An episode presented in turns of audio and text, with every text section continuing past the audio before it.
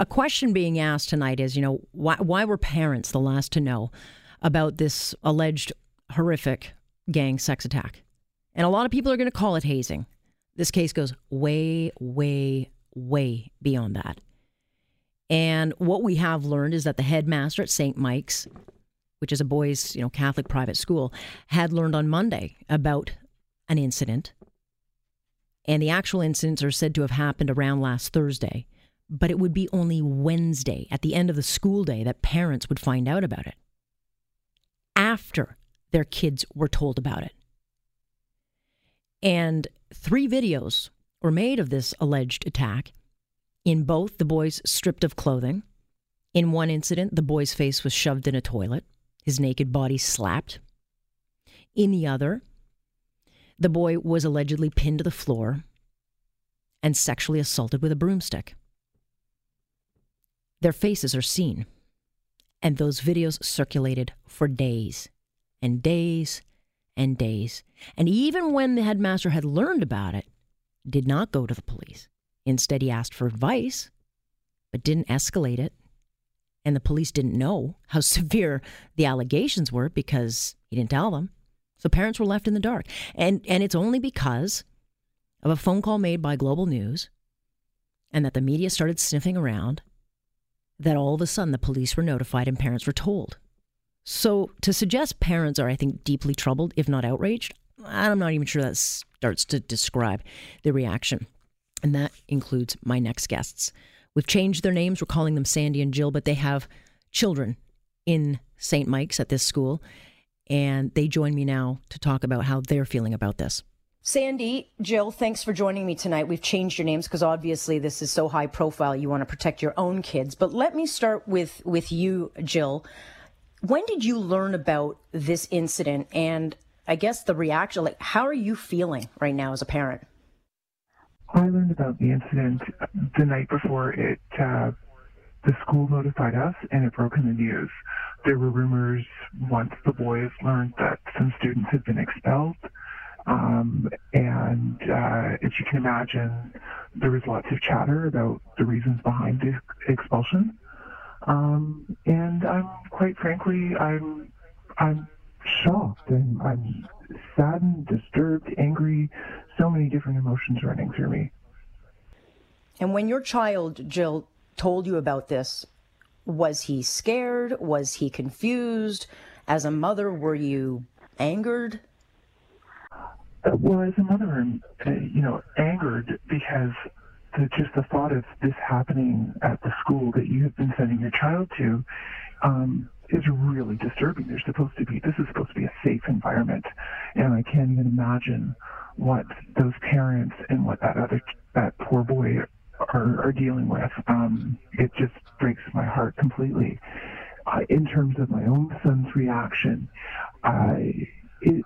it's shocking for him. Like I don't know that fear is probably not the right word, but it's very confusing. Like, how do you? You don't know how to respond at that age as a teenager to these types of events. You are angered that you have students in your peer group who would do this. You are shocked and saddened to know that there's some kid who's dealing with this. And you're embarrassed and ashamed to be associated with it in any way, shape, or form. Sandy, let me talk to you because you've also got a son that goes to this school. It's a good school with a good reputation. It's an athletic school, though. And I wonder, as a parent, have you heard of these kinds of incidents happening within the school? Has this ever been a concern to you as a parent? Never. I've never heard of an incident like this happening at the school. I mean, I know there's probably the typical bullying that goes on, from time to time, but again, I've never been made aware of it, not aware of any incidents of this nature at all. What is your feeling as a mom, knowing that both you and Jill are the last to know? I mean, you as parents were the last to know. It's very frustrating. It's maddening. I'm angry. I'm upset with the school administration for that. I see no reason why we shouldn't have been informed you know, at least before the boys were put in an assembly. And, you know, again, not anyone getting details, but neither were we. And, yeah, it's maddening that it took the press going to the school, or to the police, rather, and just, yeah, I'm just angry. And Jill, how are you feeling? Because it's our knowledge that the school principal, the headmaster, knew as of Monday about an incident, had called the police for some kind of advice, but certainly hadn't reported the severity or that an alleged crime had taken place. And so on Wednesday now, these videos had been out for almost a week. They're circulating around Toronto schools. The kids are starting to talk. Do you believe that the parents have been left in the dark intentionally? Why would the school wait so long, do you think? Well, like Sandy, I'm also very angry about that. And it makes my interpretation, and whether or not this was the intention of the school or not, is that they're protecting the institution over the individuals. And by individuals, I mean collectively the students. By not sharing what was going on, I think they had every opportunity to let parents know that this incident, and call it what it is, it's a sexual assault, it's a violent sexual assault, happened on student premises. Mm-hmm. And to not sugarcoat that, to be crystal clear about what they were planning on doing and how they were going to communicate this to the students before they communicated to the students. They had opportunity, and that they didn't. It leaves me shaking my head, wondering what are they thinking, and really whose interest do they have? Because I don't think they have the students, and they don't have the parents' interest when they do something like that. Do you feel betrayed? Very much so, and I feel I'm angry on behalf of the boys too, because they know, and what's happening out there is rumors that have they're spiraling out of control. So they become associated with it. We as parents become associated with it, and we are all being left to put pieces together without the school. And I understand the importance of privacy in terms of the victim in this situation, but there is much that could be said without violating that privacy. And I don't think they did. Not to mention, had they come forward sooner, those videos may have been stopped online sooner and not has circulated as wide. So, Sandy, what did what did they say that they were explained? Like, did he come home with an understanding of what's going on? Or is there truth to these reports that some students were told not to tell their parents? Yes. My son came home, again, just as Joe did, on Tuesday, and told us what he had heard, again, through the grapevine, but as it turns out, it was all correct information. He did not really gather any more information from the assembly that was held for the students. Again, I don't want to use the word sugar-coated, but they definitely didn't give them, the information, not that they would want it all, but it's still going on by rumors and what they're now hearing in the media from their parents.